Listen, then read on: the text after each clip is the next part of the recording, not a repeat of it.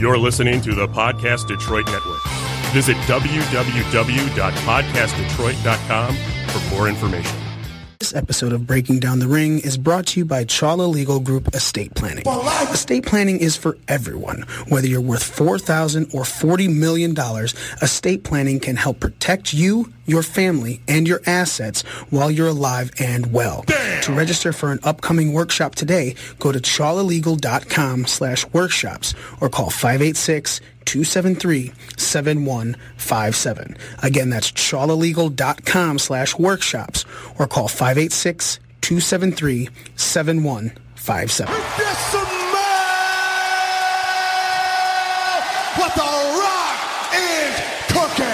You're listening to the Podcast Detroit Network. Visit www.podcastdetroit.com for more information. Ladies and gentlemen, we are back right here at Breaking Down the Ring uh, from a nice little hiatus at StarCast. We'll talk a little bit about that, get our live reactions for that. We're also going to be remembering the day that today is uh, September 11th, 2001 is a day in infamy and everybody remembers where they were. We'll talk about that. We're also going to talk a little bit about NXT's future, WWE at Madison Square Garden for the first time in quite a while with Raw and SmackDown and WWE's Clash of Champions is the pay pay-per-view upcoming this Sat- Sunday, you can listen to us talk about all of this and more this week as we break the ring down.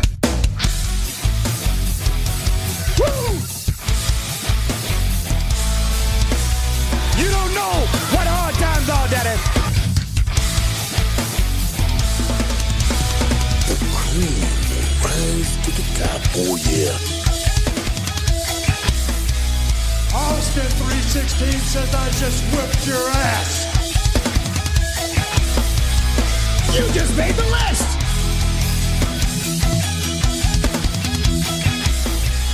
This right here is a family.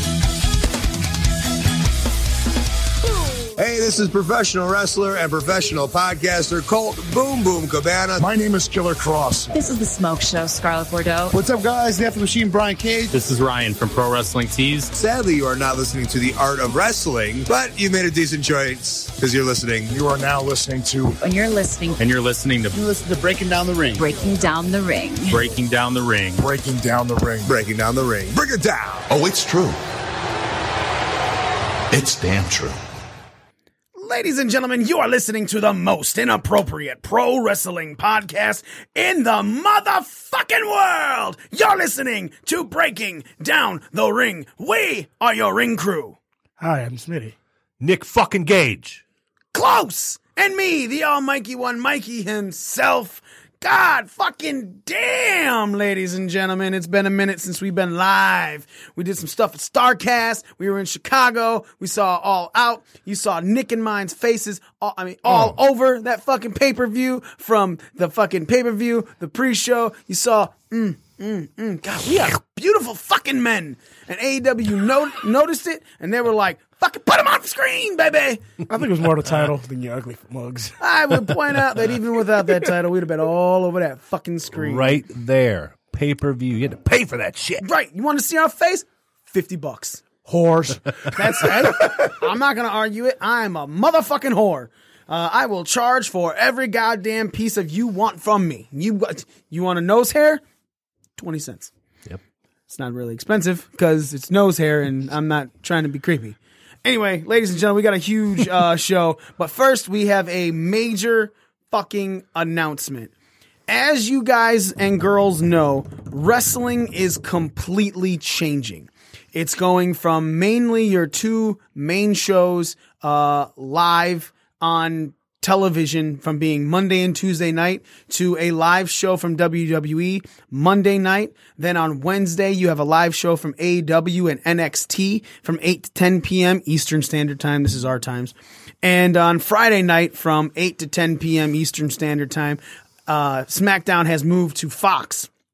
So we're a Wednesday night show. We've been doing this on Wednesday nights. Well, the problem is we're going to be doing a show in the middle of a week without any real full wrestling stuff. There's times that we want to give predictions on pay per views and talk about things like that. Hell, WWE is only going to be halfway through their stuff. NXT is like going to be partially playing. Uh, AW is going to be partially playing. You won't know really much of what's going on. So we decided that we needed to change up ourselves. And after we did a blind survey, all five of us, not knowing what the other ones picked, we came down to uh, the most popular hour that we are all available is Sundays at noon. But because the Sunday, the hour after that, no less people were available in the hour before. So we will be doing our shows now live Sundays, 11 a.m. Eastern Standard Time to 1 p.m. Eastern Standard Time.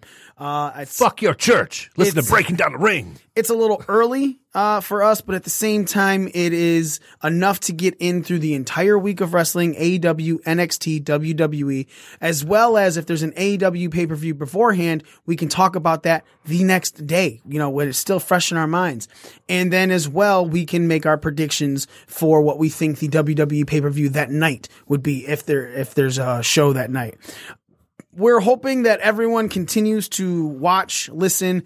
Again, if that's way too off your radar, if you can't be up that early, but you still want to listen to Breaking Down the Ring, go to Apple Podcasts, go to Overcast. You can uh, subscribe to our podcast. And if you are subscribing to our podcast, same thing. Throw five stars in there, rate us, listen, subscribe, put everything, share it with your friends. Because look, ladies and gentlemen, we're not trying to lose you right? Because of this. And we're not trying to alienate everyone, but the bet we're trying to do what's best for business. What's best for business? And let's be very honest, is it's gonna we have to change. And if you don't I don't know if you guys know this or not. Uh Triple H said it himself. You either have to adapt or It's- perish. Evolve or perish. Uh it's adapt or perish. But he said he said He said adapt. He said adapt or perish, and that's evolution. Hey, you're right. I know I'm right. Wrong again, Smitty. God But I was damn. right about those Bible verses. Son of a bitch. We're less than five minutes into this new show, and motherfuckers coming wrong again. Um. So yeah, 8 a.m. Pacific Standard Time. That is correct, Jesse from Pro Wrestling Scorecards, which we will get into a little bit of Pro Wrestling Scorecards. Um, before we go into anything, before we start talk Starcast, before we go into NXT, before we go into that, again, this is a uh, a day that lives in infamy in the United States of America. It is a day when terror just came at us out of nowhere, and very early in the morning, uh, people were woken up or people were on their way to something.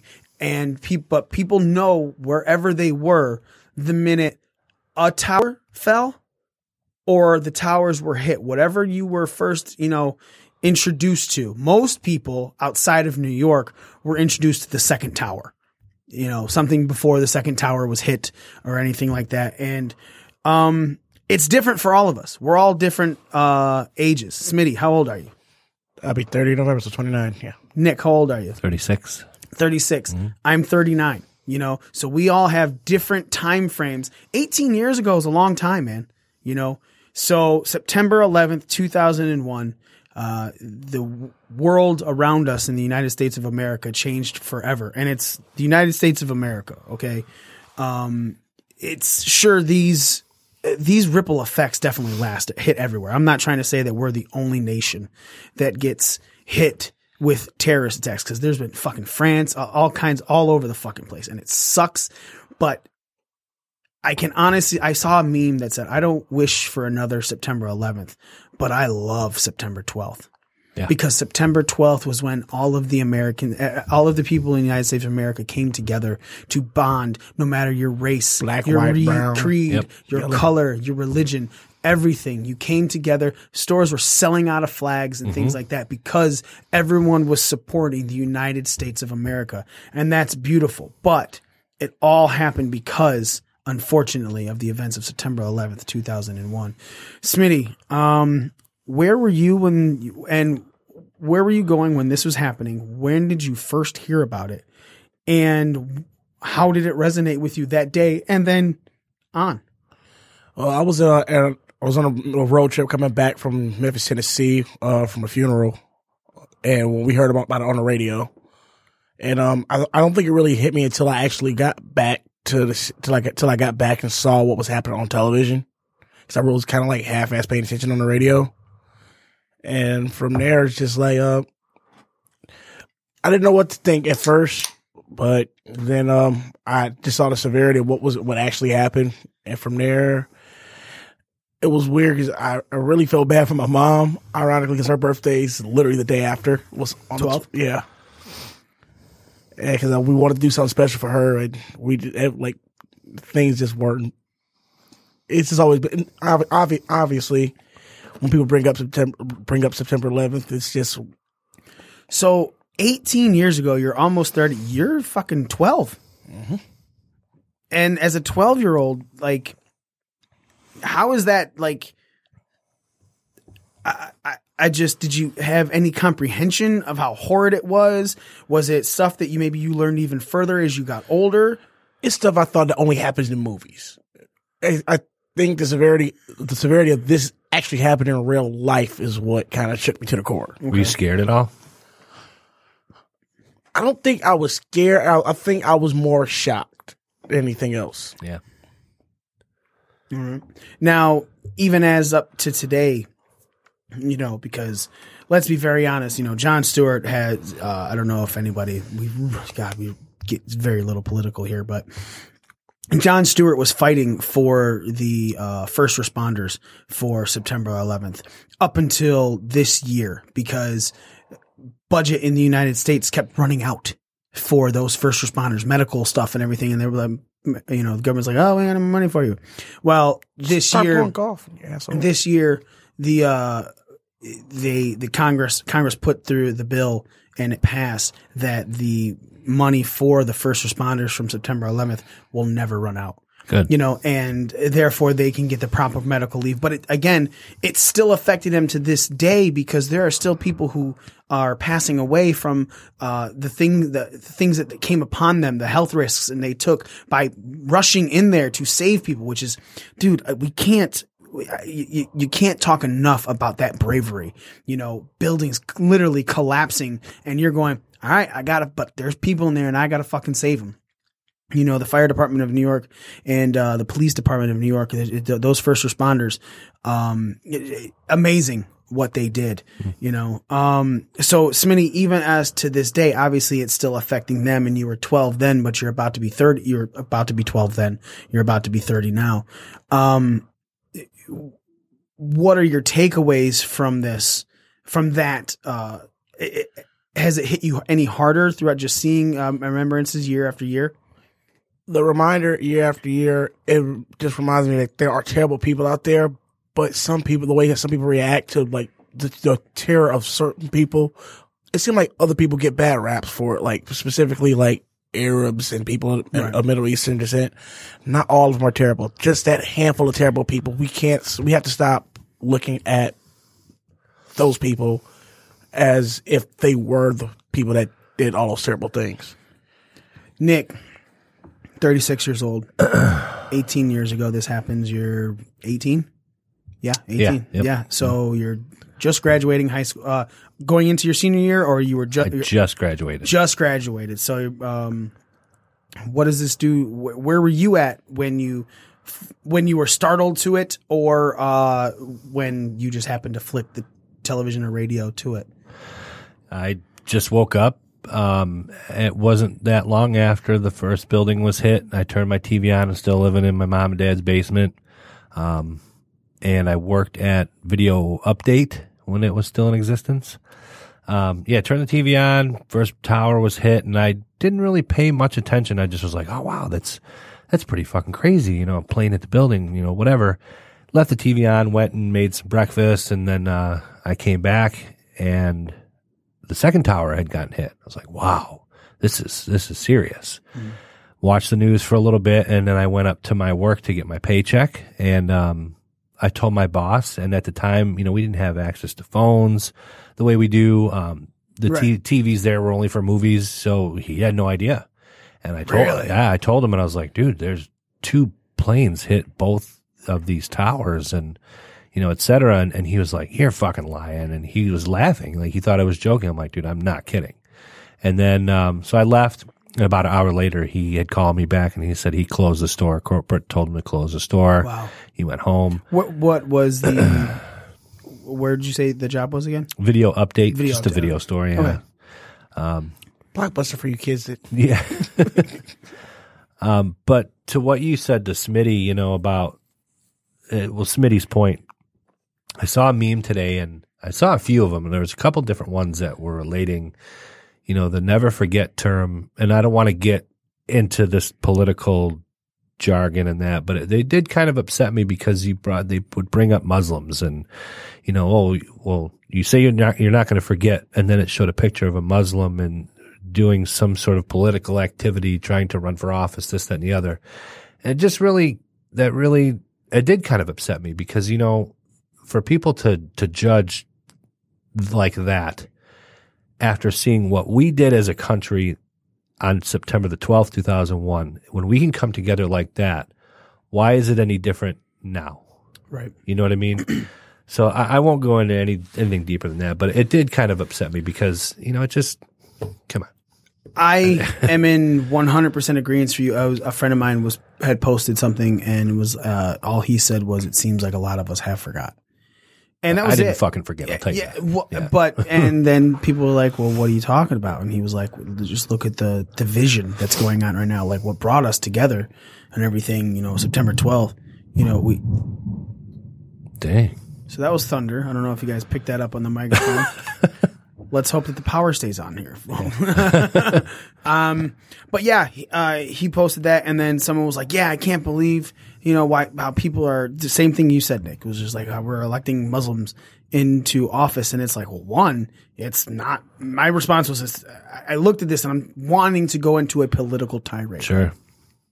but it's Facebook and I'm really, I'm really careful and cautious about what I post until I become really annoyed. Yeah. And eventually it came out in a fucking status today about it. But, um, I, uh, I did comment on this and I was like, yeah, I can't believe that's why I stopped voting Catholics into office too, because I can't believe they're supporting a religion that, uh, you know, hides and covered up, covers up a whole bunch of child molestation. Fucking idiots. You know, just, Right. yeah, because it's Yeah. like, look, let's, let's Sarcasm. let's be very honest. It's not like it hasn't happened, right? It's not like it's so, still but at the same time, that doesn't mean that if you're a Catholic, you like that priest is allowed to touch that little boy. That's that's Right. That's not what that means. you know what I'm saying? It's the same thing as for Muslims. If you're a Muslim, it doesn't mean that you're wishing death on America. Right. the, I'm sorry, the United States of America.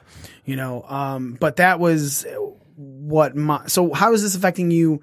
Uh, or is it still affecting you today? Or because let's we're different. So you and I are fathers, right? We have children, and there are literally tomorrow there are going to be people who are turning 18 that were not alive when September 11th, 2001 happened. Right. So now you have children who are literally looking in history books that we have. We have children that look in history books and to read this stuff that happened, but we were there. Yeah. And it's way different. And it's like, it changes your outlook on the history stuff that you read, you know? Um, so as a dad, how's it affecting you and everything now? Not quite just yet. You know, uh, my daughter, my youngest, she's in uh, she's in second grade. She hasn't quite touched that type of sensitive topic yet. Um, my oldest ones, they they don't really make mention of it. I know that they're aware of what happened, and but they don't understand the ramifications and what we felt. We've never really talked about it. Um, so I, I think eventually, you know, the conversation might come up and, you know, where I was. And that's like the first big event to happen in my lifetime that my kids will be like, oh, well, where were you for that? Right. You know, I, I wasn't around for an assassination of a president or anything like that. For us, it's terrorism, you know? Yeah. So, um, you know, eventually we have those conversations. It, to me, it doesn't affect me very much. You know, I, I get a little, like I watched a couple of the videos today and there were a few where you could hear the phone calls of the people on the plane. Yeah. And it's, it is a little upsetting and it kind of chokes you up a little bit because, wow, this is, that person was dead a minute later, you know, and it's, it's very sad. It is. But I don't know. It's it's it's crazy, man. It's a really weird situation. I was 18 years ago. I was 21. Right, so I'm legal to drink and everything like that. Uh, not like I wasn't drinking before that, but now I'm legal to drink. Yep. Uh, I had moved from Michigan. This is my first year down in Florida, and I'm staying with my parents, and I just get jarred awake by my mother, and it's it's really crazy because uh, without going into my fucking history and everything, there's uh, anyone who knows me knows that me and my mother have never been have not been eye to eye since the time frame. You know, a little bit after that. But it's crazy to me that all of my major shit memories all involve her. And this is one of them, you know, and it's, and it's not, this one is not her fault, of course, but she wakes me up and she's like, you need to come and fucking look at the television. I'm like, she's like, no, get your ass up and come and look at this television. So I walk out. As I'm walking, you see, boom, that second plane. I was like, fuck was that? She goes, what was what? There was a plane that hit. And I was like, no, something hit the other one. And then you see the smoke and everything. And so I remember being in Florida, the house, the bedroom. I remember every, I'm, it's so vivid what everything looked like, you know, Yeah. uh, when this happened. So I, I just sat there and I watched.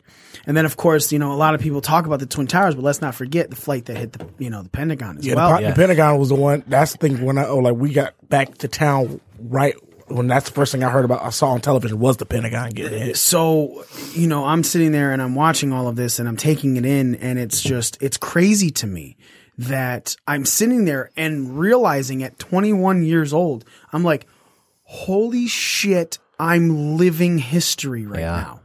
Like it hit me. You, you know what i'm saying? Like some people i've talked to they're like oh yeah the next day i realized oh my god i'm part of this major part in history. But as i'm watching in between the pentagon and the second tower as i'm, I'm sitting there going holy fuck this is a major moment in history. You know you you got the little ones where it's like you know uh uh, the bomb that went off in front of you know the World Trade Center and everything like that, and but then you're like you're just looking at everything changing. There was a Spider-Man poster. Spider-Man was coming out, right? The first Spider-Man Yeah, with Tobey Tobey Maguire. Maguire. Yeah. There was a fucking the first poster had the spider uh, just his face, and in his eyes you saw New York with the Twin Towers. That poster had to be revamped Yep. because the Twin Towers were gone. Things in that movie had to be cut to take out the Twin Towers. You know, I, I'm a fucking nerd. The first Spider-Man comic after this was a black fucking cover, and someone looking at Spider-Man going, "Where were you?" you know like i- it's it's all stuff that you know you, you you take out of your pop culture and your things like that but i'm fuck i'm getting fuck goosebumps right now just thinking about that spider-man cover but it's it's still there and it's still something that is so real that if you're doing something that in pop culture or in nerddom that was set in that city at that time you had to fucking acknowledge it. And I felt like that was like watching my these things change. You know, I'm just sitting there going, "Wow." I- right, the Spider Man did get pushed back Yeah. like, like two months. Yeah. the release got pushed back two months just so they can edit stuff out. everything. A- And it and it, so many things were changing around that time that I it blew my mind, right? Airport security. how it translates into me now though with things that are changing is I agree. It's we've all, we can all both of you and myself are all in the sentiment of that September 12th was great. Yeah. You know, I mean the camaraderie of the people in the United States of America. Uh it was great. Lasted But- for about a week. the no, I'd say a little bit longer than that, Yeah. and you know, but you know, it, it, to the point where a lot of people were making posts, so on and so forth, you know, today and stuff, and it's like it, like I said, it finally came to a head, and I will, you know, say to the death of me that unity is what this country's all about. It's called the United States of America this country runs best when it's not divided. Our Pledge of Allegiance at the end says indivisible with liberty and justice for all. Everything in our country, the United States of America, works better when we work together. I understand that there are differences. Everyone has differences. Nick and I have differences. Smitty and I have differences. You two have differences with each other, but it does not change the fact that this show, you know, works so well because we work well together. Right. Who fucking cares about little stuff? And that's really what the fuck it is. Yep.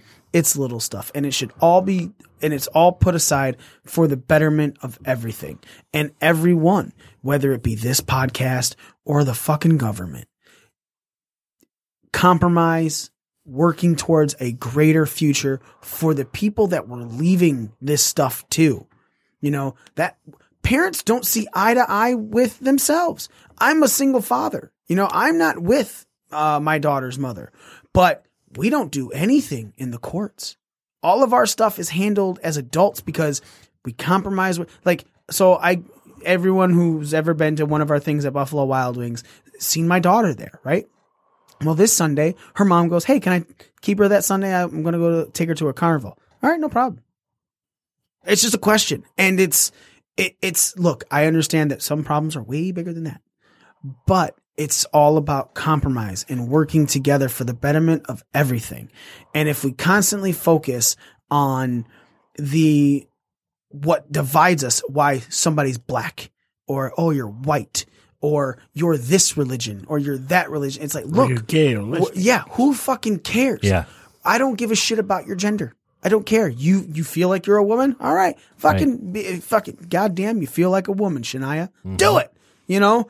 Live your life the way you want to live it as long as it's not directly hurting anyone physically or mentally. You know, you're getting at him on Yeah. purpose. Who fucking cares, man? Right. Just live. Enjoy. Because if you constantly let all this little shit fucking get to you, eventually you're going to be that bitter old person. You know? That's it uh for us on that. Which is a lot. And I appreciate everyone who stuck through with that. Uh if you guys are listening or watching, feel free to leave us a comment on uh where you were because I, look, man, this is we grew up some a lot of people grew up dealing with this and we're definitely if you're older than 18, hell, if you're fucking over the age of 25, you definitely remember where you were 18 years ago when this happened. Um, speaking of futures changing and things being kind of uncertain, NXT has had some things come out about them this week that caught some people off guard. There was a travel package announcement for WWE's Royal Rumble, right?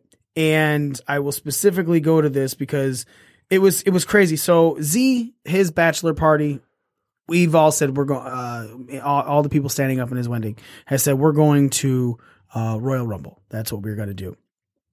And so I got an email with the travel packages for it, and I sent it to him.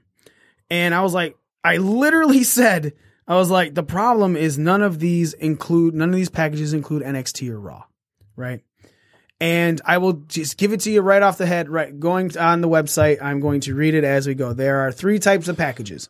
There's the championship package that starts at $3,115. The platinum package that starts at $1,435.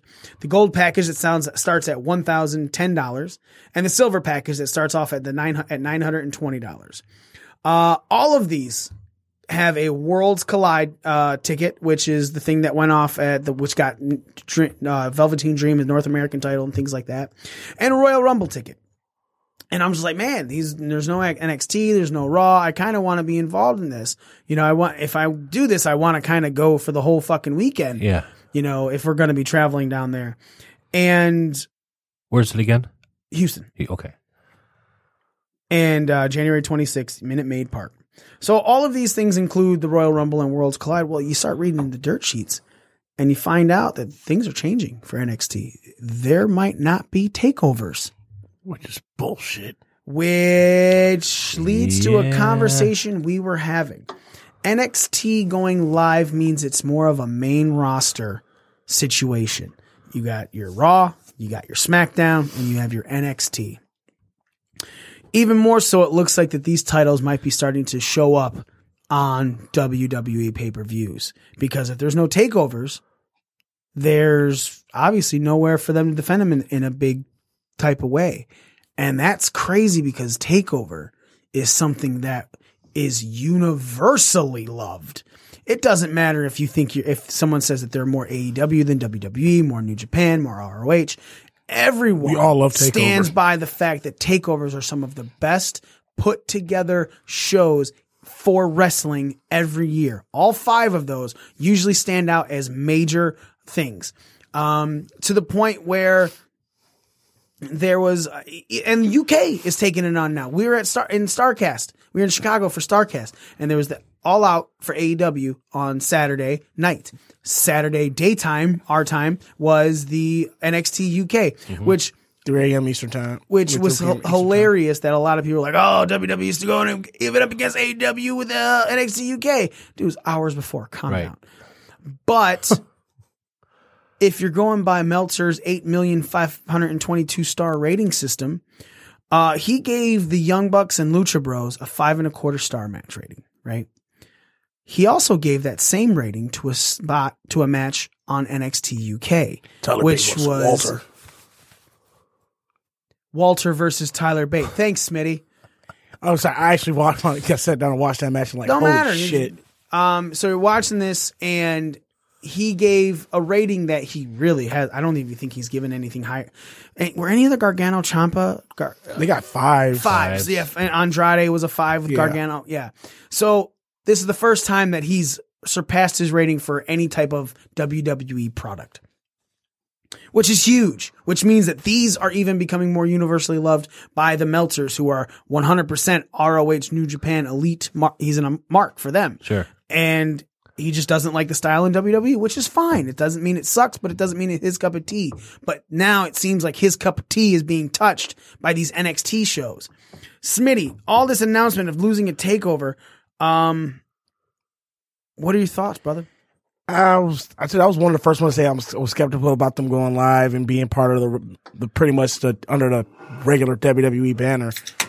And we all said there was going to be changes, but taking away the takeovers is it was one of the staples of NXT that kind of that made it great because they would build stories for months and months and months, and takeover will be a culmination. And them going weekly live and all that, and just throwing them on pay per views is going to be just like pretty much. It's going to be just like Raw and SmackDown, where you're not going to get those stories. You're not going to get those fleshed out stories anymore. And that's one thing I didn't want.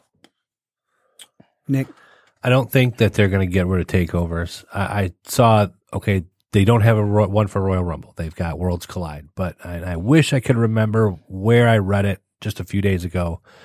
Um, but the idea is just that particular weekend.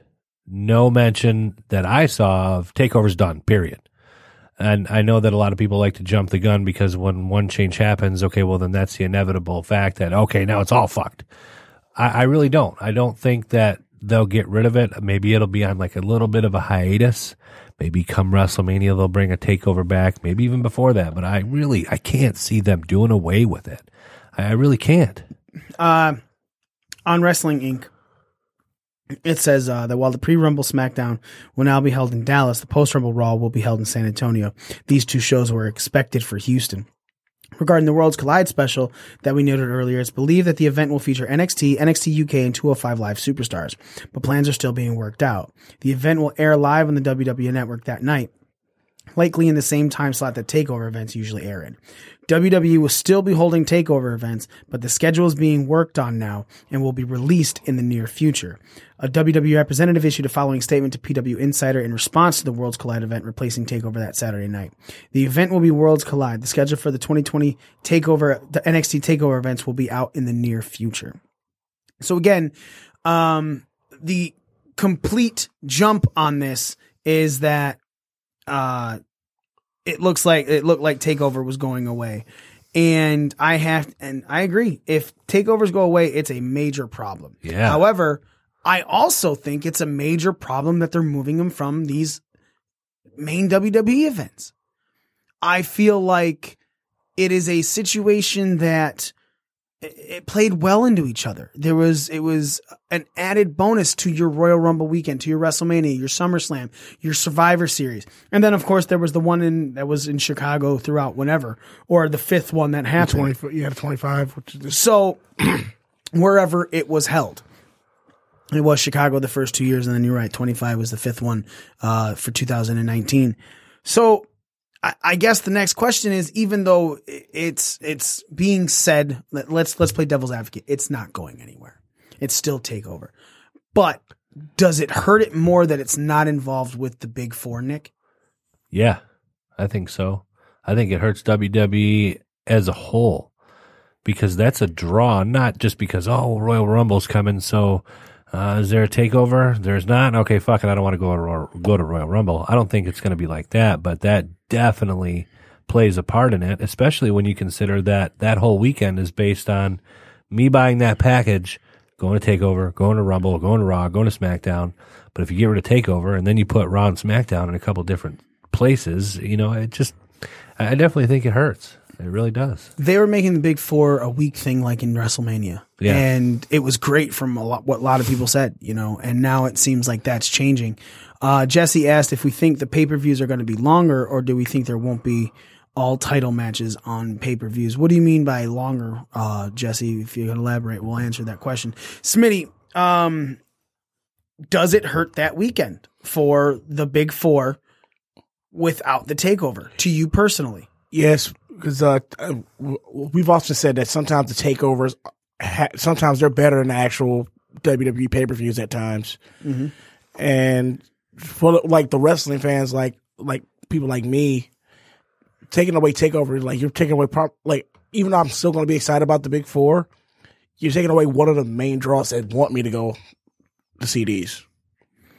And that gets you pumped for the main event on Sunday, for going to Mania, for going to Royal Rumble. I mean, that's a that's a warm up, that's an appetizer, and that's a damn good appetizer. That's sometimes better than the main course. I will fully admit that in looking at these packages, I was bummed. Um, Worlds Collide, I guess, can be something that's great, right? Um, the last one it had good matches throughout it, and it did propel the Velveteen Dream to become your North American champion. You know, but at the same time, it also involved people that then just were thrown away. You know, uh, Luke Harper was is one of those. So it's it, when you watch a takeover, you watched the culmination of things, like Smitty said, storylines that were built that ended at certain takeovers or even continued throughout that takeover after that takeover. But Worlds Collide is more of a thrown together thing. It's not going to, you- you're not going to be as emotionally invested in some of these things. Right. And I literally was like, I would have spent that $3,000 for that package if I was getting TakeOver, Rumble, Raw, and SmackDown. Even maybe not SmackDown, because obviously SmackDown being Friday and you're trying to figure out how you're going, but it's, it's possible, you know? Um, now I just kind of don't care. Yeah. Like I, I, I want to see the Rumble because it'd be cool to go to a Royal Rumble. I've never gone to a Royal Rumble, but as far as these packages go, it's it's it's mainly I'm literally we were talking about it. It's I'm really help happy that these fucking hotels are involved. Yeah. That's it. Because outside of what I had said, like just the nine hundred dollar package, right? Uh, Royal Rumble ticket uh, in the one hundred level rows ten and up, right? Uh, Worlds Collide ticket, seating 100 level, uh, lower bowl rows rows 10 and up. Again, those are good seats. I'm all right with that. Even at the next one, I believe was uh, the rows 1 through 10. 1 through 9. Yeah, so the Royal Rumble ticket, if you get the gold package, is uh, lower bowl rows 1 through 9. Um, but then you get breakfast with the WWE superstars and legends. A breakfast style buffet and exclusive autograph section se- session Sunday, January 26th, the day of the Royal Rumble. Uh, Royal Rumble meet and greet with WWE superstars and legends uh, on that same Sunday. Exclusive WWE tra- travel package VIP concierge, which takes you around and everything. Uh, but then you get a Houston area hotel, uh, two night hotel accommodation. Check in Saturday, check out Monday. You know, and um, each person in the group will share one standard room. You know, so it's like you got fucking two rooms, two queen, like we did for Star, Starcast. Mm-hmm.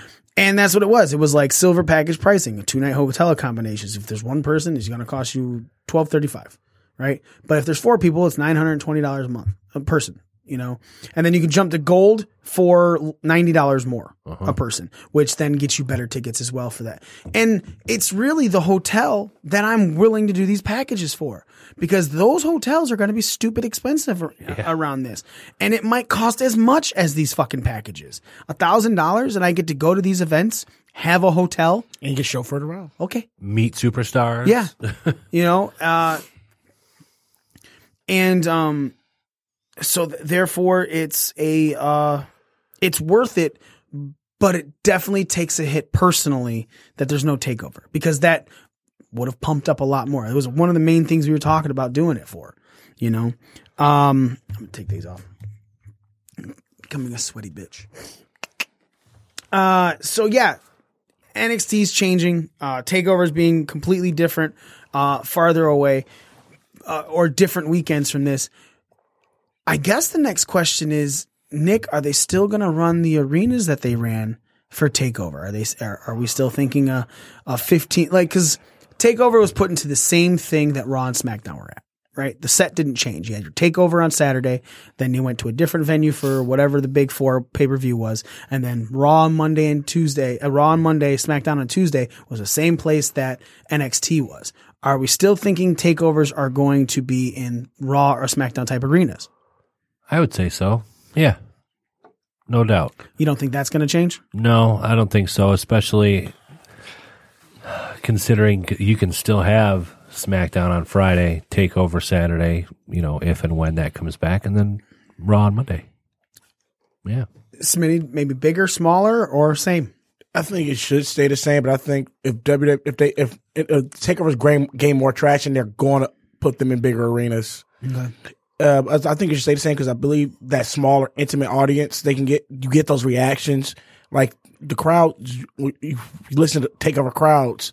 It's like almost being in like eh, like listening to an ECW show, Right. With the crowd, with the crowd, when the crowd's there and the crowd is into it, it's intimate. You can see, you can actually see and kind of feel. Well, they're it. not changing NXT the the show. It's still being produced out of Full Sail every week. It's not even like they're going on tour with this in arenas that size or anything like that. I'm just saying, like, just the, like those where they are right now, where where any SmackDown, Raw type places, you're getting better crowd reaction out of these takeovers than you are on Raw, and SmackDown. And I think like if you if you keep upping it, you're gonna lose some of it, lose some of that uh, crowd reaction, Crowd reaction or the intimate feel. intimate feel more. Well, the so. intimate feel, of course, but yeah, that's even bands do that. You know, eventually bands become Yeah. so big that they stop touring in places like you know Detroit's Fox Theater and stuff like that, which are bigger but still intimate. But then they, you know, eventually like Foo Fighters and Tool and stuff, and they like do things like Little Caesars Arena, Taylor Swift, little, you know, she was at Ford Field, which is even bigger than Little Caesars Arena, you know. So the intimate feel definitely goes away the the more popular an artist becomes. Um, do we, Smitty? We'll start with you on this. Fear further for NXT now that we're finding out that the takeovers are disappearing from the four to an extent, at least for the starting with Royal Rumble. Because let's not pretend like it's, it's very possible it's still going to be part of WrestleMania weekend, right? We don't know. Uh, but do we fear that NXT is going away from its original format, what they said it wasn't no, because it's already gone. Even now, it's already gone away from its original format. Um, are are you fearing you're going to lose the product quality with things changing like this now? yes, I've always had that fear. Even though Triple H has said it's still going to be him running the show. It's still going to be him running the show, but they've also said they're going to bring on more writers. They're going to the two hours, which honestly, I feel you're going to see it's going to get more scripted.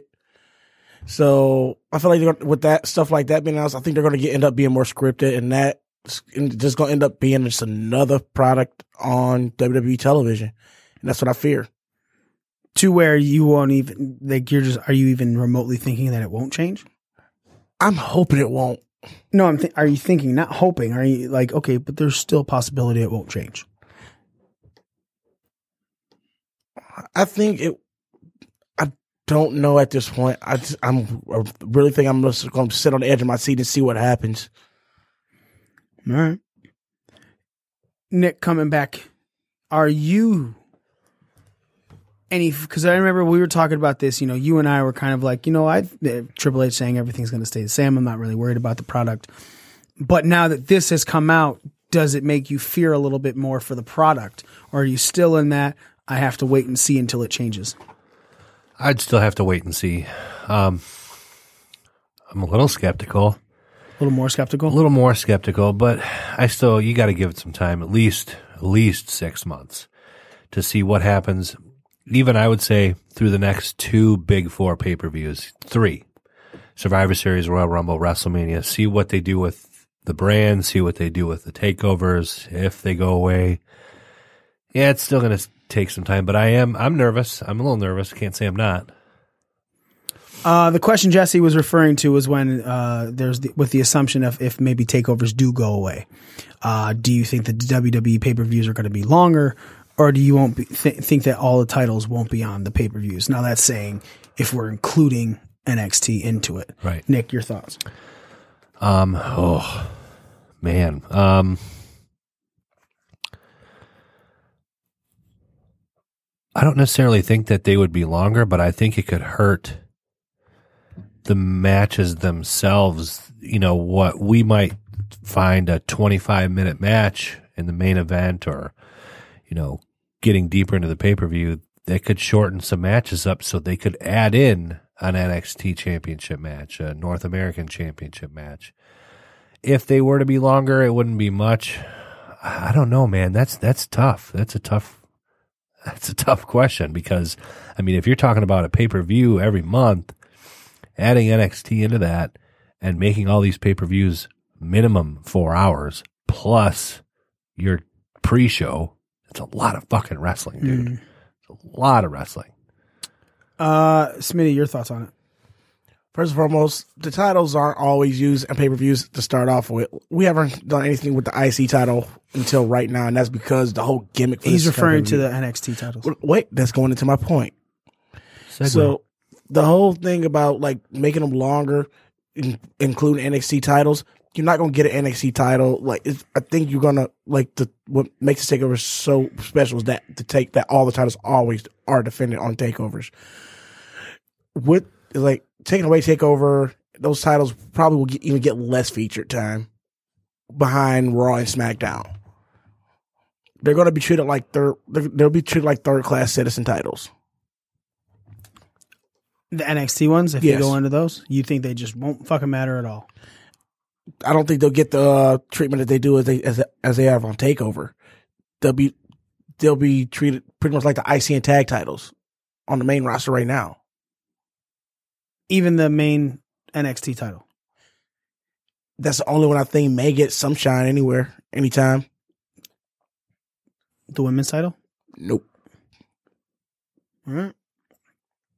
Um, let's go back into a little bit of our past and have a conversation about Starcast. Obviously, anyone who paid attention to our show last week, we did a lot of interviews. Sm- Excuse me, Smitty did a lot of interviews um, with a lot of the people that were at uh, Starcast. You know, fans, uh, vendors. You know, if you paid attention to our YouTube, we did a couple things with vendors. Nick did an interview with DDP, and uh, I did an, had an interview with ODB. Which, by the way, we're wishing all the best for, For her real. success, man. Uh, coming real. out one morning to find out that the thing that you've been putting, you put all your money into after your career to keep going, um, just went up in flames. That's fucking crazy. Those It sucks. pictures were rough, dude. Yeah. Man. So we wish nothing but the best uh, for that one dirty bitch. You know, she's uh, she was a great person to speak to. Every time we saw her, she said hello uh, when we were out there, and then of course she was in All Out, man. You know, she That was, was really uh, part cool. of the Casino Be- uh, Battle Royal. So uh, we, you know, we're wishing the best for her. So,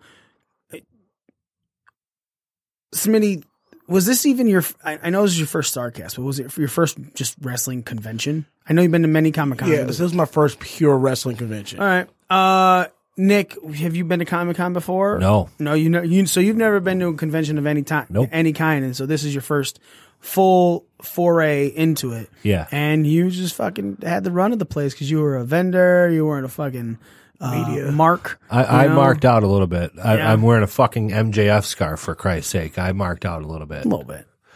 but I had a blast. You know, I, I couldn't help it. You know, I, I really couldn't. And if I were to go back again, I, I probably wouldn't be as marky. But uh, What about the Funky Bunch? yeah, or if I had been to a Comic Con before or something like that. But yeah, I, I was a little starstruck by it all. You know, I, I Right. couldn't help it. Um, we got to have a lot of great conversations that we put up on our podcast. Um, so if you guys are, you know, obviously anyone who's paying attention live, feel free to go back and check our uh, our uh, inventory of podcasts. You know, it's our last one that we had before this episode. If you are listening to the podcast now, make sure you check out the one before that. Uh, a lot of good conversations, a lot of great people to meet and talk to. Uh, Smitty, I guess I want to you're re- really the only thing I want to talk to about this because I left you to your own devices, man. If there was anything I, these bastards left me. if, if there was anything I did that I said this motherfucker is about to sink or swim, and I'm gonna find out, and I don't think you. If I'm giving you my honest opinion, uh, I think you treaded water very well. Good. 'cause this is the Uh, I don't think you. I, like I. I don't. I don't think you drowned at all. You know, uh, I do honestly believe that is there improvement? Fuck yeah, of course, but the fucking for everyone, even for us when we do this show, there's an improvement. But I was more surprised by how things came out versus in a good way versus going, oh, fucking Smitty. So as a you were thrown into it, man. How did you feel about being the one to drop the interviews and stuff like that? It was my first time doing something like that. The first one or two, uh, I was kind of, you, you could probably tell. But when I got into like the flow of it, it was, it, it kind of came to like some of it kind of came second nature. And Did you get to listen to the show, our show? Have you listened to it uh, yet? I didn't get a chance to listen to it yet, so I was pl- planning on doing that when I get out of here. Okay. It's like every time we shit. left, he he was like, "Oh yeah, I got another interview. Huh. Yeah, I got another interview. Yeah, I got another interview." Like, damn. Yeah. Hey, I just got people like I'll just ask people like, would you like to talk about your Starcast experience? Yeah, and that's awesome, man. Um, they announced for Starcast four um, Balti. in Baltimore, November seventh, eighth, 9th, and tenth, which is around full gear. Um, we're not saying we're not going to be a part of Starcast four, but we're also not saying we are going to be a part of Starcast four. Uh, we'll obviously keep everyone updated as things go on with that. So let's move into this week in wrestling. Um, oh, nah, keep going. Yeah. No, you you piqued my interest, you bastard. Sorry. Uh, well, I, I forgot to talk about uh, the originate. NXT was you know starting live on USA beginning the 18th, and now it was announced a week ago that these are going to be one hour episodes, uh, and then the second hour is going to be available on the WWE Network. And Smitty, you were making mention of something earlier about how things are changing to two hours. So there's going to be more writers. And my argument for that last time was there's no difference in time in these NXT shows at all. Sure, it was an hour on the WWE network with four ads.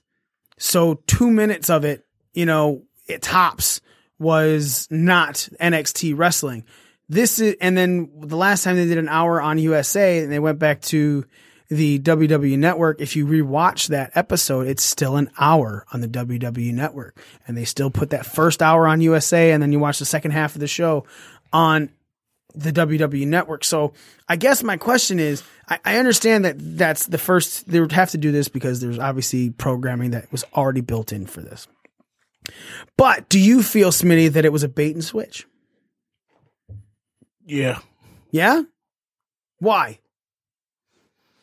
Uh, I feel like they want to try to wean it off the network somehow, and this is the best way to do it. Uh, especially with in the uh, That's other not bait and programming. switch. Bait and switch is promising you one thing and then giving you complete something completely Oh. different. That's a bait and switch. Awesome. Nick, was this a bait and switch? No. No. What was it think to so. Um, it's just growth. Growth, trying to gain more exposure, trying to build the brand.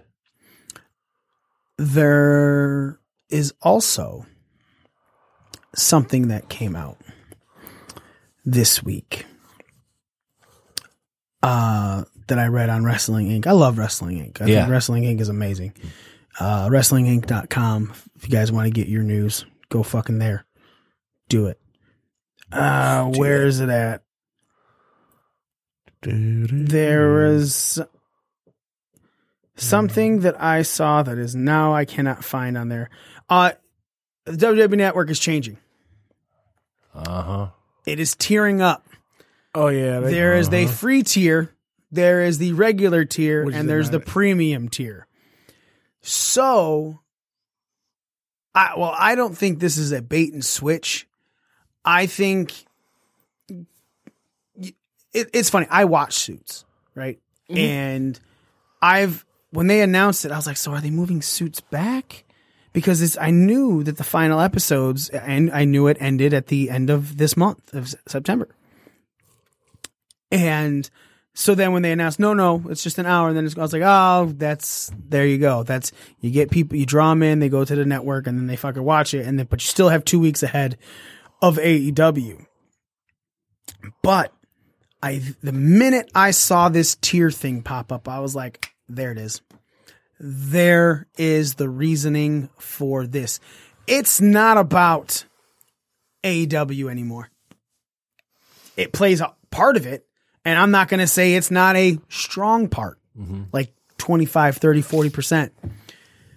But god damn, if this isn't the smartest way that WWE is getting their network over right before they put in tiered pricing. So take the hottest thing on your network. you are t- you are starting something brand new that you get people to watch on Wednesdays, and you got an hour into it, and then you put them into the network for an hour. Well, after that fucking part of the network, people still are still on it. When you're Nick, when you're watching something on Netflix, uh, and it's finished, and you are sitting down watching it, um, do you stay on Netflix normally? If if you're not done watching TV at that, do you stay on Netflix or do you jump to a different app? Majority of the time. If I'm not done watching TV, ready for bed, I stay on Netflix. Okay. Yep. Smitty, if you're watching Netflix and you're not done watching TV, you want to watch something else after whatever you are watching, do you stay on Netflix the majority of the time or do you majority of the time jump to a different app like Hulu, whatever, uh, WWE I- Network or something yeah, like I, that? I I actually do jump because I because there's certain programs I can't get on certain pla on certain platforms. okay, so but majority of the time if you're watching Netflix, you're going to jump first. Yeah, I'll jump first. So on 50 you how many per- what's your about 50, percentage? 50, about 50 50. So not majority, about half. About half. Okay. I'm with Nick the majority of the time, even if it's like 60%, still the majority of the time. I stay on Netflix. I stay on whatever streaming site I'm already on, including WWE Network, including Hulu, inclu- don't matter whatever. Usually, if I'm not done, I just I scroll through to see if I want to find something on there, Yeah. and then I go, oh man, if I jump, it's because I'm like, oh yeah, also I want to watch this. After I scroll, if you're a wrestling fan and you get pulled into that WWE network for that final hour of NXT for two weeks, you're scrolling Yep. and you're looking and you're becoming interested in the things that they have on there. And it is now a 100% Netflix type experience. They have switched the way they, it- the layout is. It has the sidebar menu now, Yep. just like Netflix. And it's real easy to look around WWE Network and find things that you like. Right when you go to the sidebar, the first thing it does is offer you in ring, pay per views, Raw, SmackDown. So you start looking and you start fucking scrolling and then you get sucked in and you sometimes just like if a YouTube if you're fucking watching YouTube on your phone or your computer wherever you oh get sucked into a fucking wormhole Yeah. Yep. right I did help that's what this week. WWE is doing and it's fucking genius Well, and the first tier is free. first First Tier. tier. First tier yes Yeah. um But did they include that certain things you won't be able to do on the first tier, right? Hmm. So, uh, did did they release like the, what, what each tier was supposed to be bringing? Yeah. I've seen it. yeah again But- I saw it too and I can't fucking find Yeah. it right now uh I just I'll just search WWE Network and maybe it'll pop back up um So I know, like the, uh, well, I think the free tier said something about um, you would get the big four and something like that, or you get the pay per views. You get uh, I don't think you get the pay per views with the free tier. Do you like? And it, what was it? Because because I was looking at, cause I was reading it too earlier this week. All right, my phone's too far. So the nine ninety nine thing is the thing that you have now, yes, right? Um, I'm gonna. I'm hoping one of these is it, because this is. All right, so this is from What, Cul- what Culture. Uh, speaking to The Verge, WWE co-president George Bar- Bar- Barrios has reiterated that big changes are coming for the WWE network. I wonder if this will just take me to The Verge. I have it here. Yep. I'm. Oh yeah, I got the Verge art- article. The Verge. Yep. WWE Network 2.0, how WWE rebuilt its streaming service after a split with Disney. Um. So, uh, I'm just gonna go back to that article because it was quicker. Oh, what the fuck? Sorry, I clicked something else. Um, porn. yeah. And Uh, the pre- the tiers. Uh, the free option will be made up the usual free to view videos that you find on WWE.com. Plus, there may be uh, may well be a preview version of paid WWE Network content. For the regular tier, WWE Network seems to be basically what fans have already been paying $9.99 a month for, as in the subscription service will get you the live pay per views, original programming, the archived content, and the standard material seen since WWE Network launched in 2014. Wow. Years. I didn't fucking realize it. On the premium pricing plan, the interview saw Barrios enthuse. We think there's also an opportunity to super serve our most passionate network subscribers with a premium tier that'll bring together more content for them, more features for them, and also integrating some of our other non-video service like our commerce, potentially integrating something like free shipping, bringing together our digital ticketing efforts in there. It becomes the one place to experience everything WWE. He didn't give up how much it's going to cost but he said it's in there. WWE Network's tiered system with them bringing in the people for the first free day, 30 days free with the two month, weeks of NXT. I think it's genius. I it's exactly what they're doing, exactly what they want to do. So now I'm while I know this is at AEW, it's more about them. yeah. Uh but Smitty, how do you feel about it? Eh, I'm just gonna keep my basic WWE pa- network package right now. Not what I asked you. How do I, you do I feel, feel? about what the way they're marketing this and doing it and put it together? Is it a smart idea, Uh, business wise, yeah. Nick? Very, very smart idea. Why? Well, number one, they already push, then which they've been pushing forever, free to new subscribers.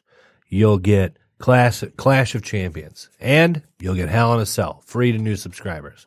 Now, not only will you get that, you're gonna get NXT, you're gonna get all the other crap too.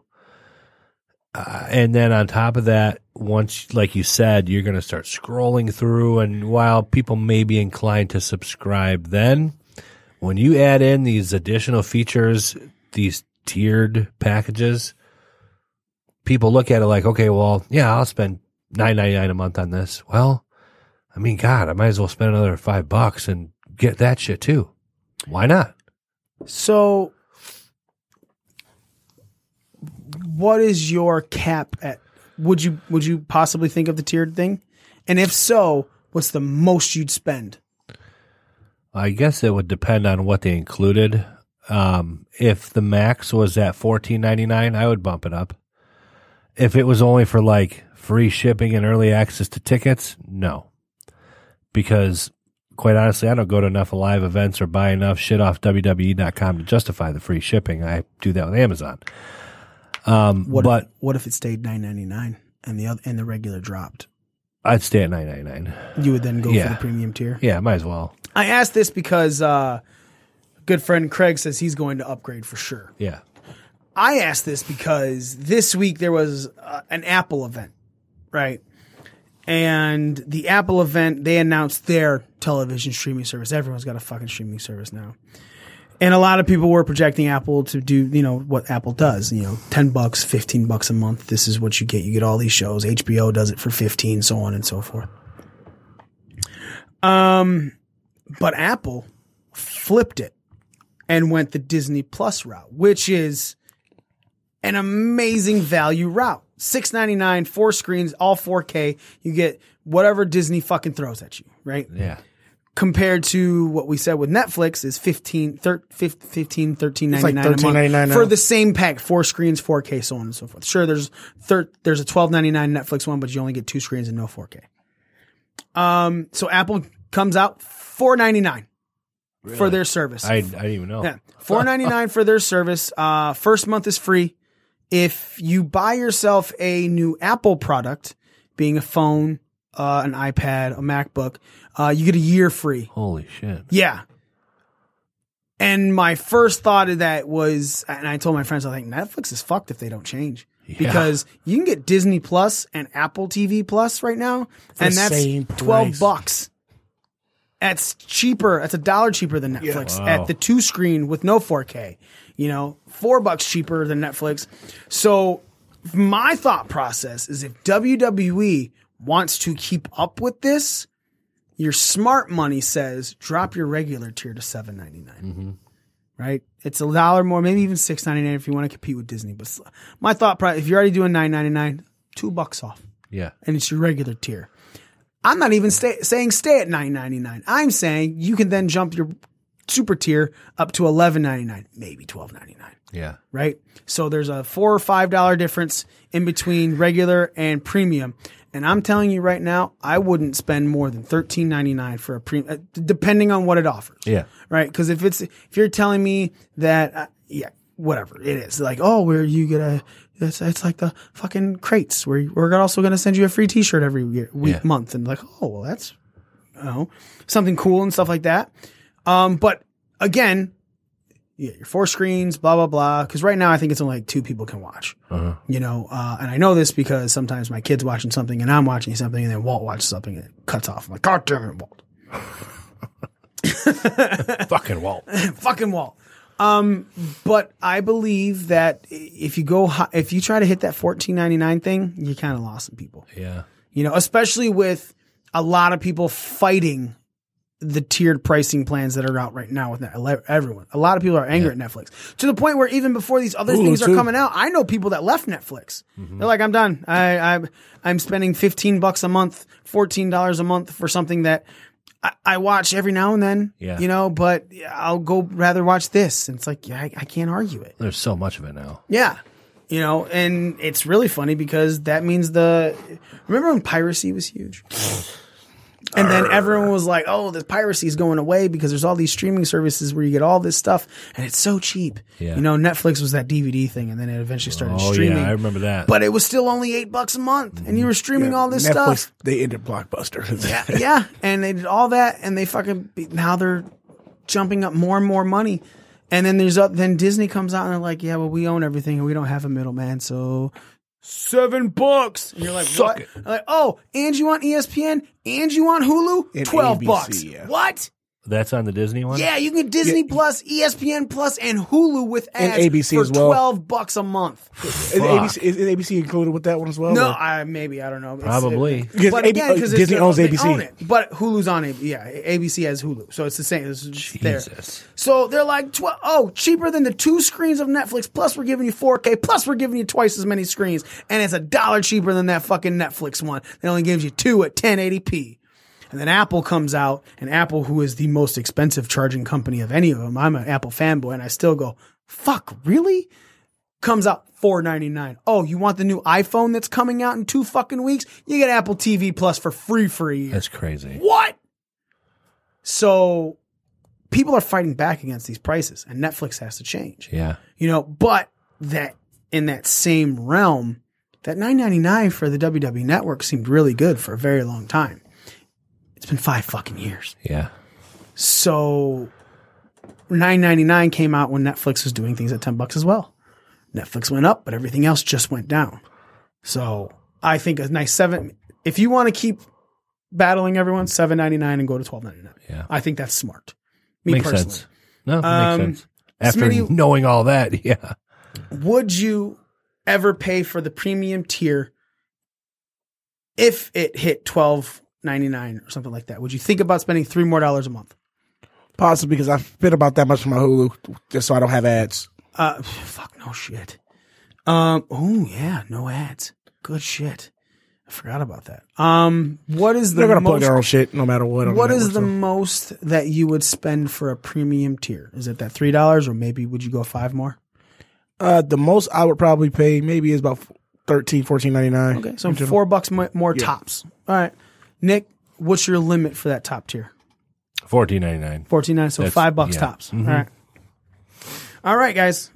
WWE was at Madison Square Garden for the first time in a very long time. As a matter of fact, other wrestling promotions have put on events at Madison Square Garden since the last time WWE was at MSG. Um, Ring of Honor. They did Raw, which saw the return of Stone Cold Steve Austin after, whew, God, months. Like how many months? Like one and a half, uh, because of Raw reunion. And then, Also, he's pushing the show. and then, um, WWE brought Undertaker for SmackDown. Uh, let's just all encompassingly, you watch MSG, it's WWE programming. Is this some of the best WWE programming you have seen in a long time? And if yes, do you think it's because of the arena that they were in? And we'll start with you, Smitty. I think some of the better stuff they've done. Yeah, yes, it is because it's, it's Madison Square Garden, and uh, Madison Square Garden is also one of the places that have one of those kind of intimate fan bases when it comes to wrestling. Do you think it not wasn't just a fan base, but like the workers were working harder? And what really stood out to you? Uh, things that stood out to me uh that fatal four way. I mean, uh, t- I mean tag team match uh with the ladies. The ladies, Uh, the ladies tag, team match, Okay. that that stood out.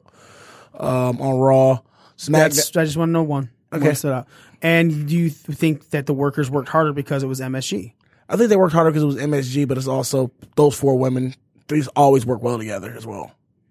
Nick, Um, first, I want to say that Steve Austin pop.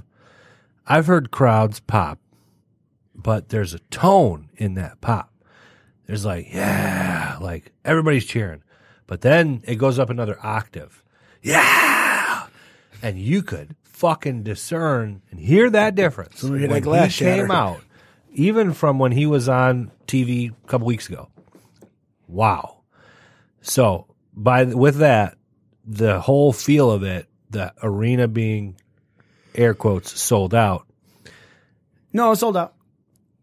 MSG always sells out. Everybody in that building, the camera angles, the feel, the crowd, uh, you know, to be cliche, the electricity, all that.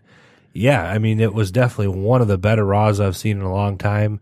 That women's match, yep, definitely the one that stu- uh, stood out. Cedric Alexander and AJ too. That was for as short as it was. It was pretty decent. I liked it. They on SmackDown try to recreate the nostalgia mode of Kofi Kingston and Randy Orton from ten years ago in Madison Square Garden. Yeah, and they tried to have it come off as look, it's still it's going on, blah blah blah. Stupid. Nick, were you bought into it, or were you just like, God, this is annoying?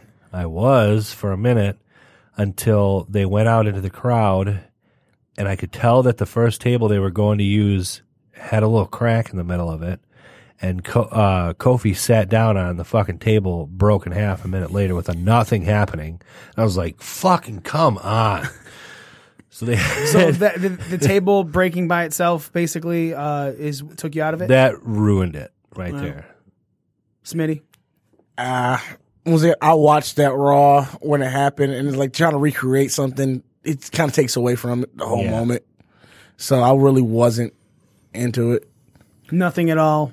Man, Which is sad because of all the stuff that Randy and Kofi have been doing recently until that were some was some of the great stuff we were talking about it. You know, it seemed like that uh, had fallen flat until the recent connection of everything with it. And this one, I agree, it felt forced. Mm-hmm. You're just sitting there going, "This doesn't feel cool."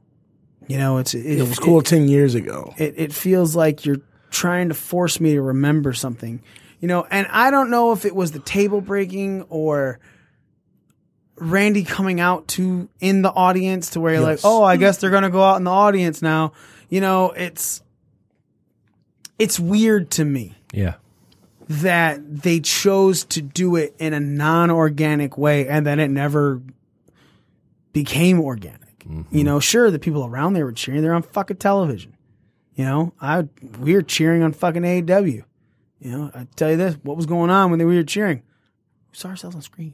Shit happening at that when when they're fucking throwing the camera in our face, like "Ah, AEW, AEW, look at the bell, it's so pretty, it's pretty my face like many things, But again, you know, it's it, it- you're fucking on TV, so you're gonna flip. You know, Yeah. and the re- this stands out to I, I brought it up because this is what stands out to me. Because of all the organic stuff that you had going with Austin uh to start and end Raw that you had with the ladies in the tag match the even the as shitty as it was and I don't think it did anything for Sami Zayn it was still organic that Sammy, because Sammy that's what he does. He comes out and fucking cuts people off, and Yeah. he talks to, and he got his choke, and he got fucking slammed to the mat. You know, it, that still felt more organic than what was going on in a feud that had just finally picked up its steam. Yeah. And then all of a sudden, go-home it was like, too. here's a fucking wall, run into it. Side note, we're also hitting the brakes on this train as you're running into it. Like right before. So it's like not even like you're going to hit the wall with full impact. Yeah. You're just going to look like an idiot. Yep. And I felt that it reminded me the most of that two weeks before WrestleMania with Kofi Kingston when everything just took a fucking hiccup Yeah. and I was angry and upset and wished nothing more than Randy Orton to win at Clash of Champions because it Kofi needs to drop this belt. And, yeah. Not because Kofi's a bad champion. I'm all right with Kofi being champion, but Kofi is way better in that chase than he has been in anything since holding that title. Um, I would agree. Actually, I, I actually marked Orton to actually win because I think I did it's- too. he's had a good run, but it's time to do something else. As long as they don't relegate him back to the mid card purgatory. Well, let me ask. Okay, so if you want Orton to win, do you want Kofi to get it back before Royal Rumble? Maybe at the Rumble. After Rumble, I Say at the Rumble. at the Rumble. Yeah. So if he went, so this is September, October, November, December. So you're talking four months away. If they can build, if, if they can build a story where Kofi chases well enough, which it can be done. Nick, if Orton wins, do you want Kofi to get it back soon? At the Rumble, before the Rumble, after the Rumble? After. After Mania. SummerSlam. Wow, you want him to go another, almost a year without that title. Yeah. Because uh, you look at it this way, it was WrestleMania. WrestleMania was what? Early April, right? Yeah, early April. So now we're going on five months as him as champion. And he's had a good enough run. Yeah, I I mean, SummerSlam at that point would be a little less than a year. Um, give opportunity for Randy Orton maybe to carry it for a little while, maybe somebody else to chase it for a little while. You know, What do you think about? So remember the build for Brock Lesnar as your Money in the Bank champion. Remember how when Kofi and Seth were arguing over who was going to take on Brock, Kofi was like, "I need this. I need it to validate me. I need this. I need Brock more than anything else." I want Kofi to lose to Randy only to get it back within a month or two. And the reason I say a month or two is because if Kofi loses to Randy, it starts the validation that Kofi wasn't ready for this. He was stupid, stupid. He still hasn't beaten Randy yet. Mm-hmm. So losing to Randy puts him back in the chase, and then there's something to really overcome. Because right now, you just you kind of just want this to kind of end. But I think it's better if you have it look like Kofi was beaten before he finally comes back. you know, because you have to have a reason to fucking cheer the dude. So then a month or two, he goes up against Orton, most likely a month. Maybe at Rumble, he beats Brock Lesnar because it validates him further. I would think him in a, a program with him and Brock Lesnar would be genius, especially because it's a Fox Sports thing. What about Kofi winning the Rumble? No. Kofi's a every time he's in a rumble, it's a gimmick for him. Just how and you then now avoid he elimination. finally gets over that that hump. Yeah, but is him winning the Rumble a bigger hump to get over than winning the WWE Championship? No, So then, even if he does win the Rumble, it's still not a big of his moment as his last WrestleMania moment. yeah. And So it does. can't- So like you kind of want to keep him here, and him winning the Rumble to go fight again at Mania is kind. I mean, sure, it's winning the Rumble, but it kind of it's it's a lower tier compared to what he was. Him beating Brock Lesnar at the Royal Rumble, though, Yeah, that's a fucking moment. right. Well, obviously he's not going to have two big WrestleMania moments like that in a row. You never know. You never know. They did it. It's With, very- they, did, they did it with Austin. They did it with Roman. They did it with Hogan. Year Yeah, after but he's year not after on that year. level. I agree that he is nowhere near that level. I'm not saying he's nowhere near that level, but I'm just saying. even good enough to be to get the. You're right, but it's very possible he could fucking catch some sort of fire. But he's not catching fire the way, way he's going now. They need to pull that belt off of him and then put it back on him. They need to. I I would love for him to be a two time WWE champion. Um, so Smitty, you mentioned it. The women tag match. Uh, Charlotte goes over Bayley, uh, getting the pin after the natural selection. If I'm not mistaken, right? Yep. Yeah. Um, is this the moment of the night or the match of the night? Match of the night. Match of the night. Okay, for Smitty, it's Nick. Match of the night. Match of the night. Yeah. So a moment, prop, most likely Austin. yeah. Yeah. Yeah. I would say that they were smarter this time about than they were at that uh, one show where they had Austin open. And then the rest of the show felt like it kind of dragged on. It Oh was yeah, smart the where, Raw, they, where yeah. they opened and Raw closed with Austin. Raw two thousand or something Whatever, like yeah. that, fifteen hundred or Raw twenty five. Whatever. Yeah, it was something that he opened the show and then nothing was ever as good. But they were smart about having them open and close. Yes. So they these women go out there and blow the fucking roof off. Proving even further that remember we have been saying that the women were stagnant a little bit after Mania, a little bit after SummerSlam. And now it seems like the women are right back as hot as they were right before WrestleMania. Is this a play because of Sasha, Nick? I think it helps because you get you know these OG women getting all in the match at one time in Madison Square Garden. Um, you know, it definitely was match of the night. Even with a couple, there were a couple big time botches in that match. I didn't even fucking care. Were there? Yeah, there. Well, the one in particular I can remember was Charlotte off the rope. Um, I don't remember if she did a moonsault or it might have been a moonsault, and she totally landed on all fours over Sasha. Not even landing on her, like straight up all fours. And I was like, it just it looked terrible. Oh, it But didn't it- look like she connects like so. Not at all. Yeah, but uh, again, I was like, well, whatever. The match is still great. Right. Can't win them all.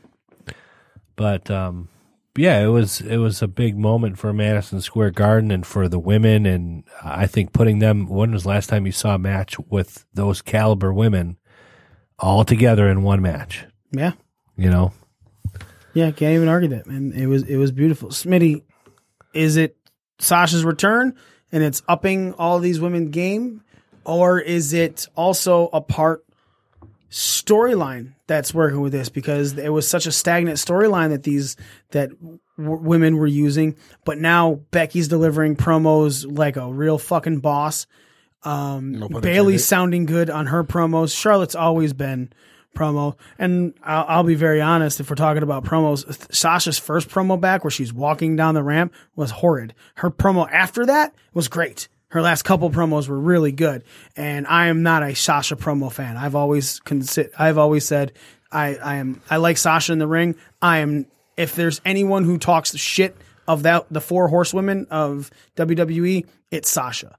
But she had, with this heel persona. Yes. Well, but she's a better finally heel her, already. Yep. I, I'm, said that. dude, I didn't even like her as a fucking heel. I, I didn't even like her promos, heel promos in NXT. So it's not just heel. It's what it's what she's believing in, and she's bringing that to it now. Um, is Sasha was Sasha the missing link? Um, I don't think she Sometimes was. you got to quote Teenage Mutant Turtles. I don't know if she was a missing link or not. 'Cause I don't think about that goddamn. All of you, all of you are thinking of Michelangelo behind the fucking sausage thing. The missing link. You want a pickle? I'll give you a pickle. You sound just like him. missing link. I'll give you a pickle. Okay. What was the question again? Is Sasha the uh the piece? Um, I think she's a piece, but not the missing piece. I think because all think all four of these women have great chemistry together in general. Like I said, all these four women have great chemistry in general when they're uh, together. And then, like you say, it's, it's Madison Square Garden. Everybody stepped the game. You say everybody stepped the game up. Game steppers. When I think the fact that Sasha and, and Bayley are both essentially heels now, that really that's a game oh, changer. Bayley's not a heel.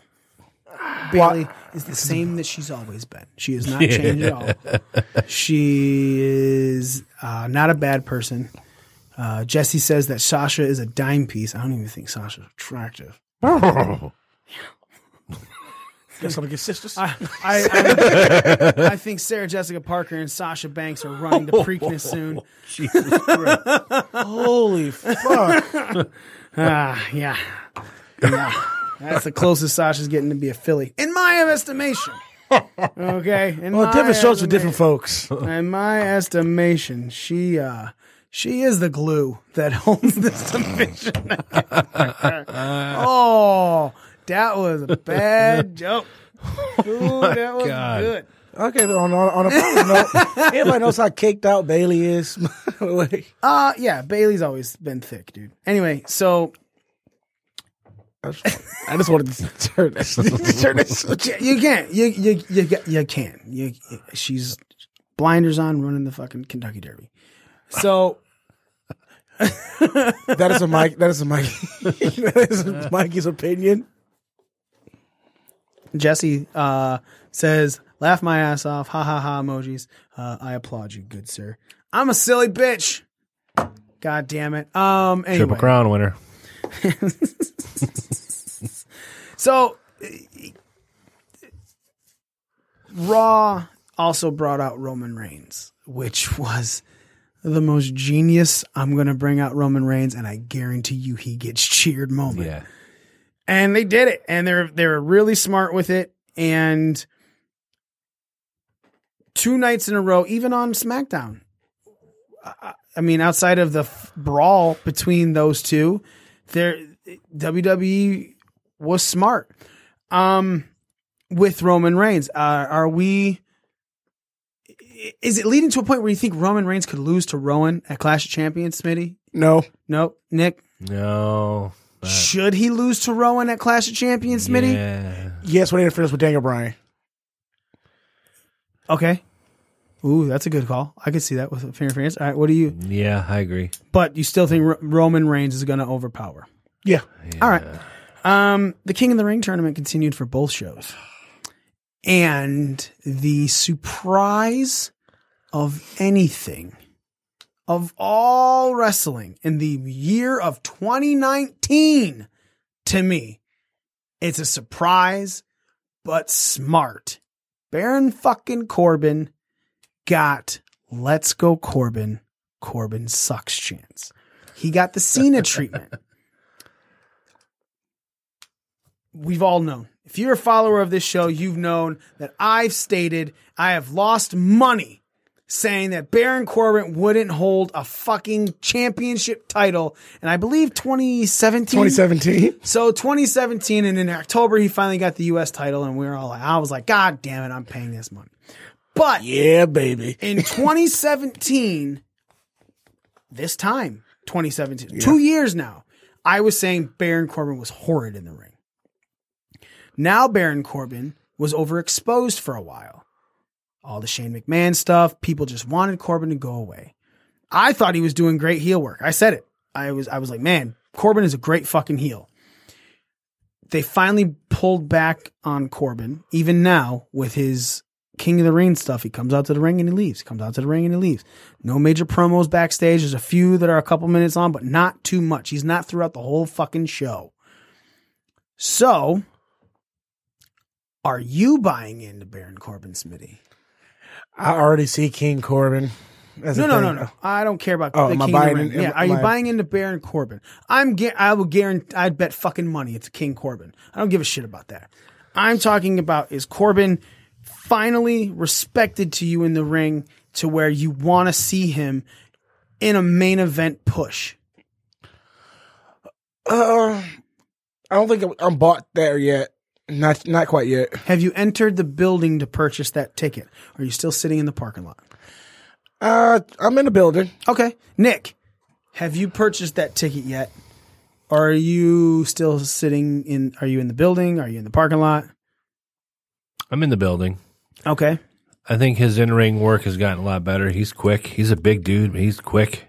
He's got a good move set. He's a good striker. He's solid. I love the fact that he gives himself a rock bottom every time he wins. Yeah.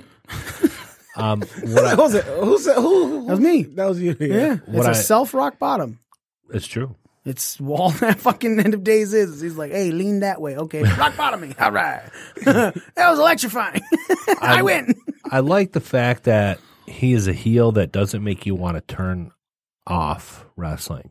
Right now, Right. yeah. Right now. They've worked him back into the good shit. because those heels that make me want to just fucking turn it off, that's not a good heel. That's that's not good. They say bad press is good press. That that ain't that's not what that Yeah. is. But right now, I want to see what he what he, what he does. You know, I'm I'm in. Uh, I bought all the front row tickets. Yeah. I'm there. I'm bought in on Baron Corbin. Two years ago, fuck man, three years ago, because it was the beginning of uh, somewhere in the beginning, I said he'll never fucking hold the title. He sucks. There's no fucking way they're gonna put any trust in him. And you know what? They put that U.S. title on him, and they took it off a month later. I lost fifty dollars a person for a month transition time. That WWE's like, let's try it. Oh fuck, it's still not working. Um, and then they threw him down our throats for the beginning of 2019. And it pissed a lot of people off and it angered a lot of people. And I said, and you can go back on our shows and listen. I said, Baron Corbin doesn't suck. They're just throw. It's the it's the opposite of Roman. He is the heel, but now you want him gone. You know, you're not trying to build him as a face. You're, this is your another golden boy of yours, and we fucking hate him. Yeah. Well, he's there now, and now he's going from heel to face to where the New York crowd, which is a rambunctious, rowdy, we're going to let you know how we feel crowd, similar to Philadelphia, similar to Chicago, similar to LA. You know, these are some of the loudest crowds you're going to get. New York's more of the wrestling crowd, especially at the Garden. Vince buys a New York crowd more than anything else. And watching this match, Ricochet and Samoa Joe, that match, if that women's tag match had not happened, that triple threat was a match of the night because it was beautiful. And Corbin was excep- exceptional. And I fully agree with the, uh, the people chanting, let's go Corbin, Corbin sucks. He deserves that accolade. He deserves that praise. He deserves the people to be divided behind him in a good way. Baron Corbin right now is the I, I would almost say possibly one of the best heels in WWE. I'm I think AJ's still number one right now. The the switch to OC. Um, I, I think Joe is good, but he's not. He the reason that triple threat match is so Ricochet didn't take the fucking fall, which sucks. But I'm bought in, and I have the entire front row like it's an NXT show at Royal Oak Music Theater for Baron Corbin.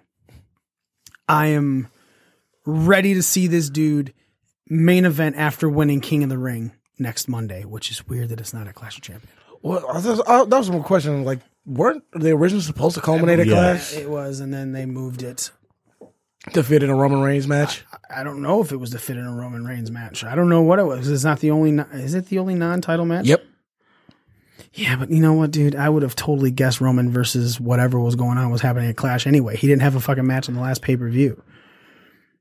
Yeah, Cruz. Yeah, no, Danish Continental. Blah blah blah blah blah blah blah blah blah blah blah. Yep, eh, everything except for Roman is a fucking championship match. Okay. So, Raw and SmackDown at Madison Square Garden. combined total, not which one you think was better or anything like that. Uh, combined total out of 10, Smitty, what do you give WWE's week at Madison Square Garden? Uh, six five. Nick. Seven. I think I'm with. Uh, I think I'm closer to Nick. I'm going to give it a seven five because I thought Raw was spectacular. Yeah. Yes, I give it- SmackDown takes it away a little bit, but I don't think it- it takes away anywhere to where I think it's less than a seven five. Well, that's why, like, uh, uh, like SmackDown was what brought it down to a six five for me. I'll say SmackDown, like you said, felt kind of forced. I, I think that moment felt forced. I thought the Bayley and Ember match was really good. Uh, I appreciated how much it put over Chad Gable. Yeah. Uh, even th- that quick squash, but you know, obviously going to the firing of Kevin Owens was something nobody was expected. Uh, I liked Heavy Machinery on Yeah, like, SmackDown. they- they were I- misunderstanding- I, I thought the only bad thing about SmackDown was the fucking uh, the bad thing. I thought Meh was uh, Nikki and Mandy, but I thought the only bad thing was Kofi and Randy, which is crazy because that should not have been a bad thing on that show. You should, definitely should have thought a Mandy Rose match was worse than what they did there. Um, but they didn't, and I so I think SmackDown was good, but I don't think SmackDown was wasn't invested. spectacular. Well, let's say every different strokes for different folks. Talk about Willis. Uh, call me Mr. Drummond. So, No, fucking molester. whoa, whoa, whoa, whoa, whoa. well, he All right. was. ladies and gentlemen, let's talk a little bit about Clash of Champions. We're not going to go fully into our picks, but if you guys want to pull out your picks right now, uh, so we can at least take a look at this, it'll be great for us. Um, we'll talk a little bit about these matches, what we're hoping is going to be spectacular, where we're thinking some of these things might go. So guys, go to ProWrestlingScorecards.com, uh, ProWrestlingScorecards.com. Do that. Get your own ticket, uh, not ticket, fuck, I'm still stuck in our fucking booth from Starrcast. Get your own scorecard and you guys can play along. Cause look, man, there's no reason that the champions of WWE need to be the ones fighting for a title. Tell your friends that you're better than them. Prove it. Beat their ass. www.prowrestlingscorecards.com. Uh, Nick, you are our, our, our, Arr. What's a, what's a pirate's favorite letter? No, it's the C.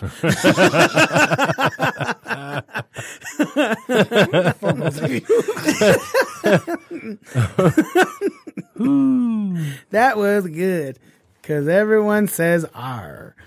Sasha Banks. No, she's a horse. um, Nick, what match is sticking out to you for Clash of Champions that you think has the ability to steal the show? Wow. Wow. Um,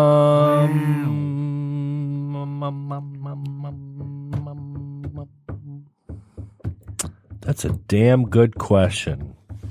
I would have to say the Nick is thinking about it. as we Shit. go. These steal shit, the show, huh? shit steal. Smitty, what's stealing the show to you? Yeah. Smitty's ready. Yeah. Bayley Charlotte. Bayley Charlotte, really? Okay. I, I'm picking a dark horse match on this one. you think that that has the most potential to steal the show? It, I say Bayley Charlotte because I think we're gonna. Most people are probably gonna. Most people are probably thinking, um, fucking Becky and Sasha. But I, I think just this new attitude out of Bayley, we're gonna see some uh, this new attitude out of Bayley, whatever. And then Charlotte's always phenomenal. Like Charlotte's always putting on great matches for pay per views. All right. Nick, The United States Championship. AJ A- Styles, AJ Cedric Alexander. Cedric, yeah.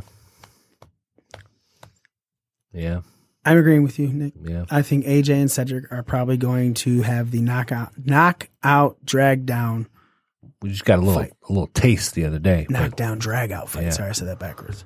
Uh, yeah, a little taste in two instances. Uh, Cedric going over on AJ was great. You know, it really helps him.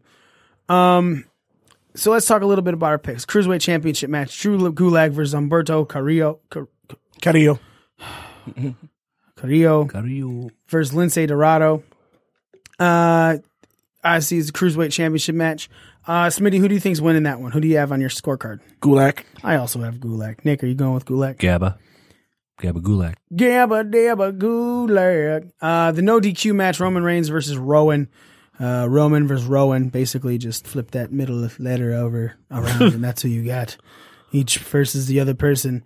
Uh, you know, we talked about it earlier. Do we think that this is enough for uh, Roman to win? And I, I'm gonna tell you right now, I had Roman Reigns until right now. I'm literally switching it over to Rowan. I think that with the Daniel Bryan uh, interference, that Rowan He still wants his apology. I, I I think it's gonna happen. Uh, Smitty, do you, who do you have picking? I got Roman still. All right, Ugh. I've flip flopped a few times. okay, I'm going to stick with Roman, though. all right, that's fine. And uh, the United States Championship match, as we mentioned, AJ Styles versus Cedric Alexander. Um, possible show stealer. Um, both these guys seem to be able to go. They play off the ropes quite a few uh, times each other, so it's very possible, especially with the dives to the outside and everything, that there's going to be a lot of aerial moves in this match. Um, Smitty, where do you think your aerial moves with this are? Notice we're flip flopping around. We're not giving our full things. Uh, two of our guys aren't here yet. We're just you know uh, showing you the Yeah, I gotta- diversity of the pro wrestling scorecards. I said I got it marked at eight because I think they're they're gonna- not going to get the time like to, to go as full on out as you think they are. I agree with eight. That's exactly what I have as well. Nick, what do you got? I've got nine. Nice. So still same area and things like that. Uh, Intercontinental Championship match: Shinsuke Nakamura coming down with Sami Zayn taking on the Miz. Miz looking to get uh, his ninth Night Ty Jericho. to tie the guy that you're not allowed to talk about in WWE right now. Uh, th- it was funny. They did an Intercontinental Championship uh, roundtable on YouTube, and it was Randy Orton, Christian, and The Miz. And you know, they were. She was talking to Miz. She goes, "Miz, you got eight titles. It's the second most uh, Intercontinental Championship reigns behind uh, the person who has nine. And I was like, "Oh, he's just just not saying shit even to YouTube, and you're not even fucking dropping his name. All right, you guys just fucking hate Jericho right now. They just straight also they uh oh, fuck. I can't think of his name. They've been Wadham pretty much. Yeah, yeah, yo, goddamn, Goddamn the Canadians. Two different Chris's, both out. Both Canadian. Um, Smitty, is there any way in hell the Miz wins this match? Only if they want to deliver a middle finger to uh, Jericho. You're, that's a really good call. Yeah. That's a really, and I think they do want to deliver a middle finger to Jericho, and that's why I picked the Miz to win this one. Who did you pick, Smitty? Funny thing is, I actually do have the Miz winning as well. Yeah. Like I say, because WWE they'll send the middle finger to whoever they feel like. It. Oh yeah, you fucking piss off Vince. Yeah, one hundred percent. Nick, I've got Maryse winning this.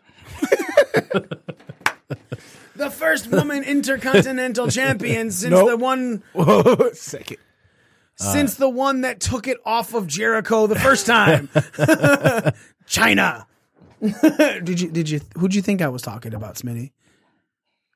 It was like uh, Jarrett when she first won it. But she took it off of Jericho too. Yeah. Uh SmackDown Tag Team Championship, the New Day taking on the Revival. Um I'll be very honest. This match is near and dear to my heart. The reason it's near and dear to my heart is because once again my extra was used for pro wrestling scorecards. Francesca Sounds. Well, apparently on pay-per-views, Xavier Woods doesn't like to play Francesca too. Because every time they're in a pay-per-view tag match, that Francesca does not go off. But every time they're on a television tag match, Xavier has fucking Francesca blowing during the match. Mm-hmm. So I tweeted Xavier dirty Woods today. I tweeted Xavier, and I'll tell you exactly what I said to Mr. Woods. Because look, let's be very honest. I want this thing to stay, but from what I'm hearing, it might change if it doesn't. So I wrote, Dear Xavier Woods, Hi. I have had an extra included on PW scorecards the last few pay per view tag matches you've been in. The extra asks how many times a Francesca 2. Damn it, I wrote note, but it came up night. Uh, note is played during the match. Not once has a note been played, and it's making me look really foolish. If you could please play Francesca 2 during the match this Sunday, I would really appreciate it. Also, check out PWS for real. As a person who enjoys strategy games, this is amazing, and they do a scorecard for every WWE pay per view. Thanks for reading, Mikey. Oh, Near and dear to my heart. you, you literally dear Xavier Woods. I did. I asked him. I said, I need this. I need to be valid because it's hilarious that the first time it happened, Daniel was like, I fucking knew it. It doesn't. And then I was like, dude, it's the, they played the tag match wrong. And then the next fucking match on Raw two weeks later was Xavier playing Francesca in the middle of the match. And I said, see, this shit is happening. And he was like, okay, we'll keep it on. But this is my last go round for this. I think six. I have six. Smitty, what did you have? I put one. Oh, you're so nice to me. I think it could happen. Nick, what'd you put? 13. Really? Because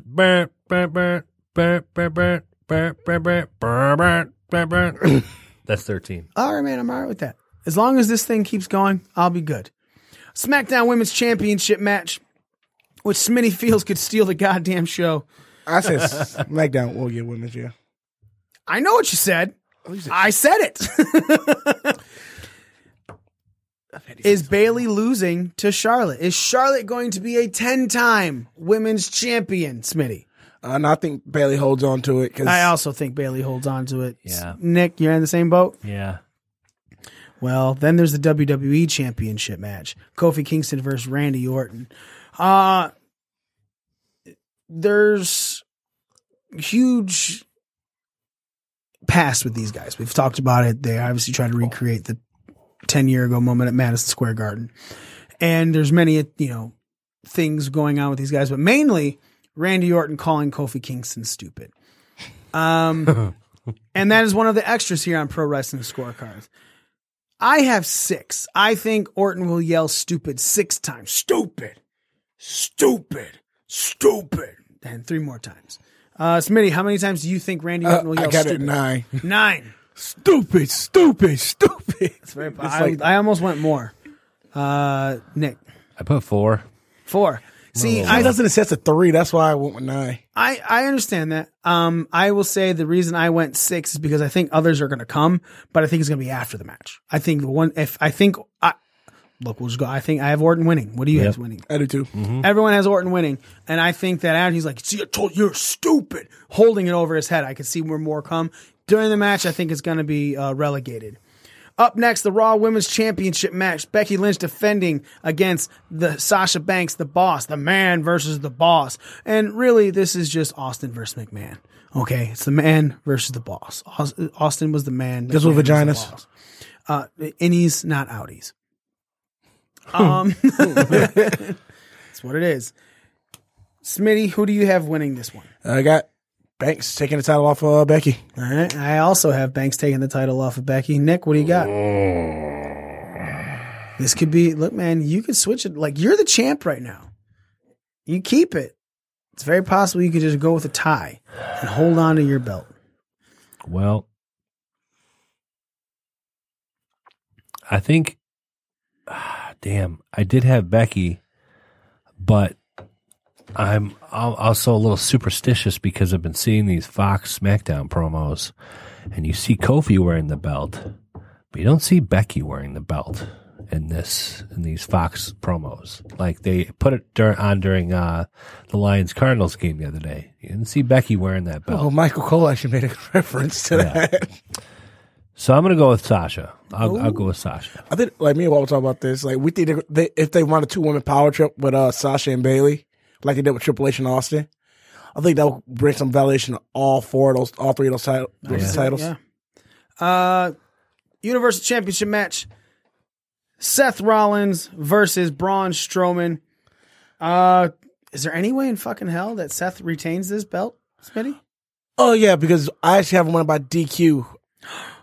How dare you steal my thunder? That's mine. DQs are Mikey finishes. So I'm gonna, I have I'm gonna tell you why because just, just because uh, the Firefly Funhouse stuff, I think Brace turns the whole thing to a no contest, pretty much. You think Bray's getting involved with Seth and Braun?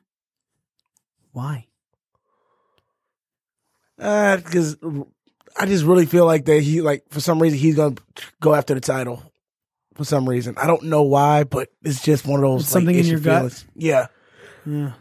Comes in your gut too, so no, he doesn't. I'll say my That's why it's in balls. his gut. Um, Nick, I have Seth retaining by disqualification as well. What do you have going on? I had Seth retaining by pin, but now I changed it to disqualification. Oh, you're just trying to keep these ties going. Yep. Uh, 24-7 championship is going to be defended in some sort.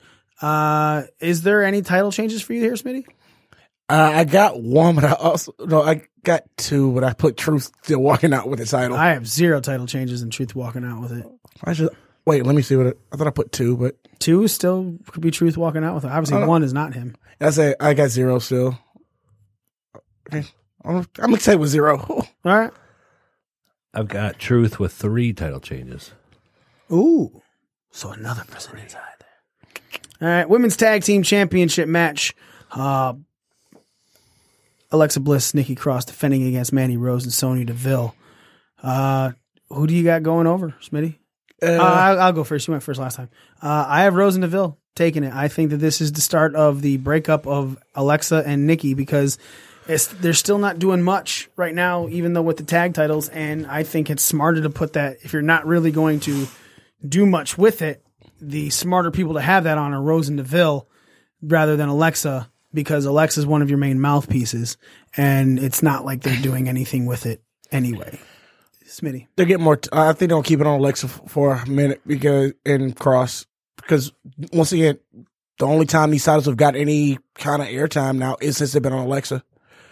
So if they want to give these titles a little bit more, like make them seem important and get them on TV, they're gonna keep it on Alexa for a minute. All right, Nick I've got Mandy and, and Sonya Deville. taking it. Oh, you just really want to try and keep this title for me. All right, cool. Um, finally, the Raw Tag Team Championship match. Uh, Rudolph taking on Braun and uh, Seth. Oh, you got one, Smitty? I, I really don't care about this one, but I got, I'm just gonna have Seth and Braun retaining. Okay, I have Roode and Ziggler winning because of this is how the I think the DQ in the Seth and Braun match stems from this. There's some sort of fight, sort some sort of something. Especially they kind of teased it at the end of you know in Raw when he fell and he got pushed into him and broke it up. Uh, but Braun was really fucking paranoid, so I could see something happening in this match to where Seth gets pinned and Braun is gone, and then there's just like they're tr- he's trying to talk to him later, and like something happens. Oh, You know- fuck that! I actually do have it. Ziggler root. Why don't you read your fucking picks before you just say what they are? Since you don't wrong, how are you wrong with your own picks? Because I was half asleep when I did this. Jeez, man. Uh, okay, so you have Ziggler and Root. Are you switching it to Braun and Seth? uh, no, 'cause I think I'm looking at this way. I w- I would book it. So who do you have? Ziggler and Root. Okay, Nick. Ziggler and Roode. All right. The only other thing I really care about, we're not going to talk about announce tables, but who are the five people that you have as unscheduled appearances, Smitty? I Got Bray Wyatt, Daniel Bryan, Kalisto, Grand Metalik, and Drake Maverick. Oh, those two are great because they're fucking coming out with Lince to. How are they not part of this? I checked the scheduled appearances and they were not on there. You're fucking right. Man, that was good, Smitty. I currently have Baron Corbin, Chad Gable, Ricochet, Daniel Bryan, and Rey Mysterio. Uh, I'm going to switch it to Grand Metalik and who's the other one? Kalisto. Kalisto.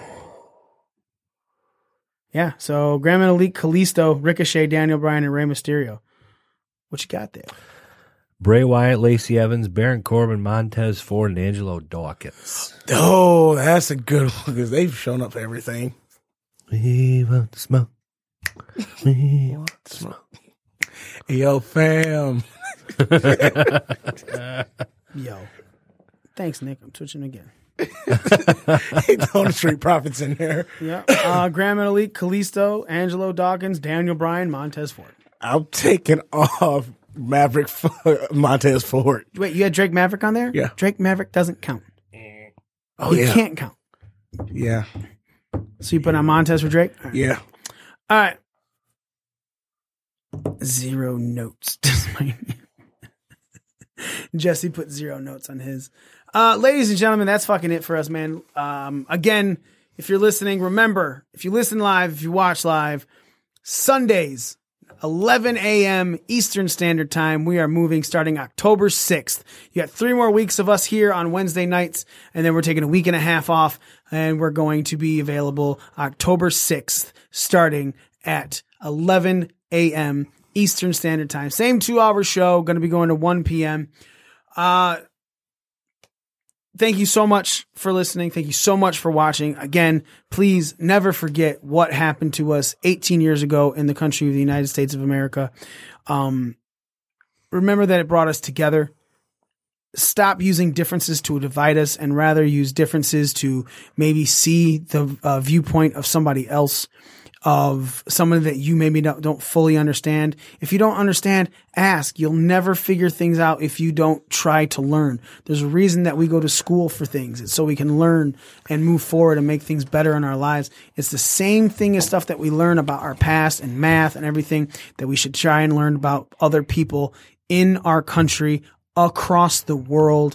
You can't be better if you don't understand or try to understand where everything else has come from. You don't need to agree. Just respect the other person. Let's hope that in the next 18 years where we, uh, remember this horrid tragedy that happened, uh, in New York City to the Twin Towers, in Washington to the Pentagon. Um, let us remember that this brought us together once and there's no reason we need to be torn apart now. We are your ring crew. Smeety. Neek. And me, the almighty one. Ladies and gentlemen, we are out.